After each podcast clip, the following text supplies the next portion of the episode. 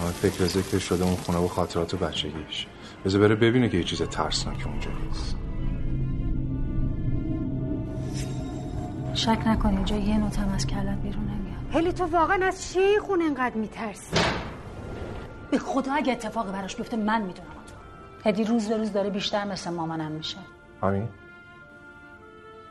من روز به روز دارم بیشتر شبیه بابا میشم. چه ربطی داره؟ یعنی حالا حالا بده؟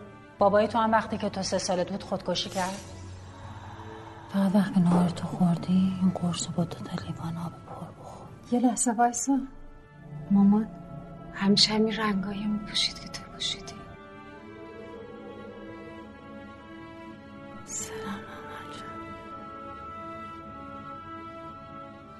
فیلم دومی که می‌خوایم در موردش صحبت بکنیم فیلم سازهای ناکوک اولین کارگردانی علی حضرتی که کارگردان جوان با بازی هنگام قاضیانی غزل شاکری و حامد کمیلی. داستان و سیناپس این فیلم چیه؟ یه مختصر یه خطی در موردش صحبت بکن.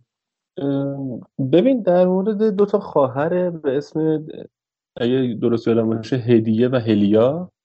که هدیه غزل شاکری و هلیا هنگام قاضیانی بله آره. خواهر بزرگ. غزل شاکری خواهر کوچیک است. هنگام قاضیانی خواهر بزرگ است.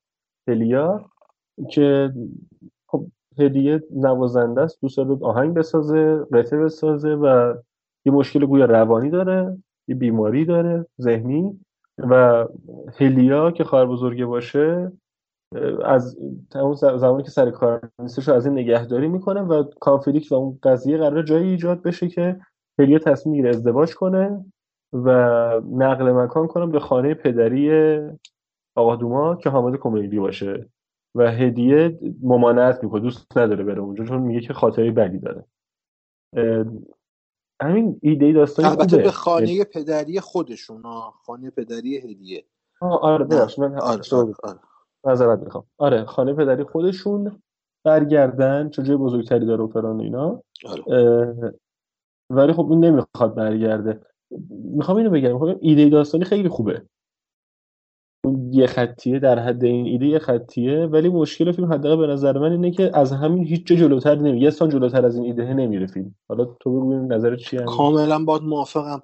ببین یه چیزی رو مطرح می‌کنه تو فیلم نامه یه گره دیگه در واقع. ما باید این گره رو باز بکنیم و جواب بده که چرا این اتفاق افتاده برای هدیه. هلیام اعتقاد داره که هدیه یه ژن خودکشی از مادرش رو داره و دچار افسردگی حاده ببین این فقط توی گفتار خلاصه میشه. یعنی فقط میگه اینو تو دیالوگ میگه. و به ما نشون نمیده. تا آخر فیلم و تا پایانش هم نشون نمیده که چرا.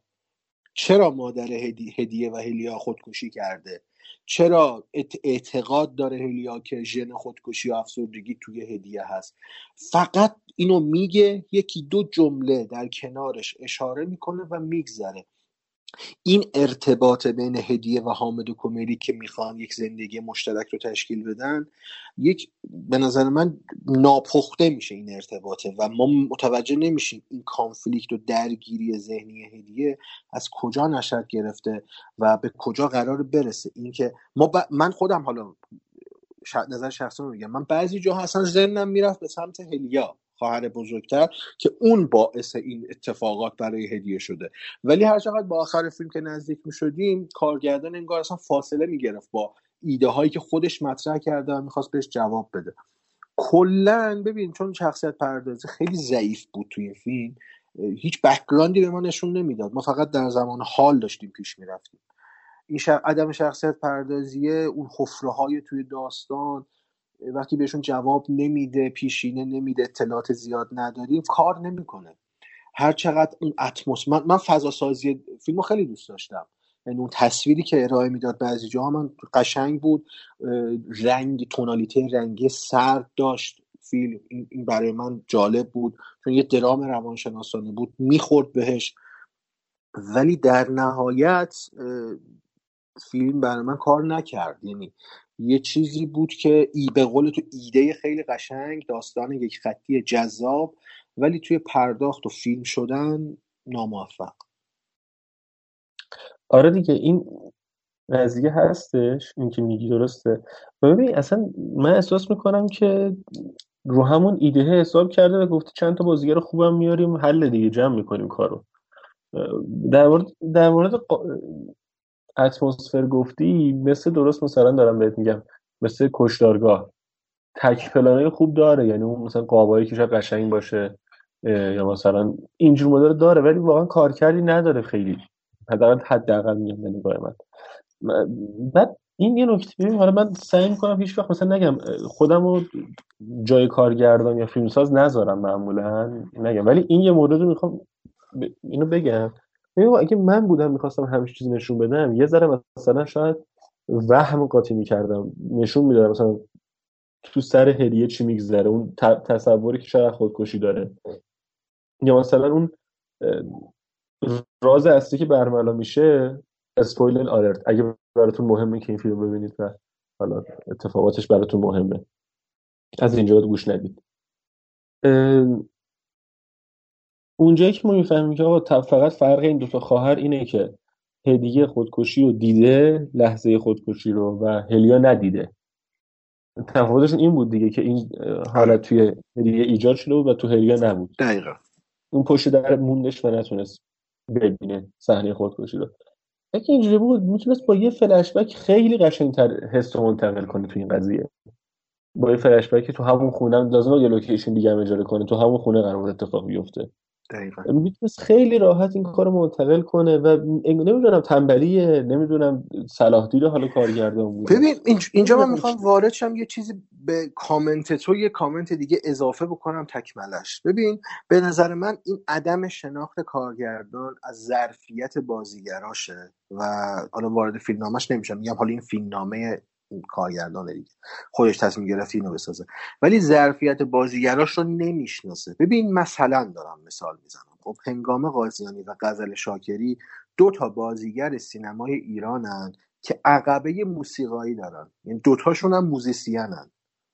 یعنی به ساده ترین صورت می‌تونست با استفاده از عامل موسیقی یک اتفاق دیگه ای رو رقم بزنه. ما یک المان موسیقی تو فیلم داریم اون کارکرد بله. می‌خواد داشته باشه. ولی فقط در قامت یک شماتیک منفعل باقی میمونه دیگه. هیچ اتفاقی در مورد نمیفته غزل شاکری موزیسینه هنگام قاضیانی موزیسینه و می‌تونستن از این موسیقی دوتا خواهر تو فیلمنامهشون تو داستانشون استفاده بشه.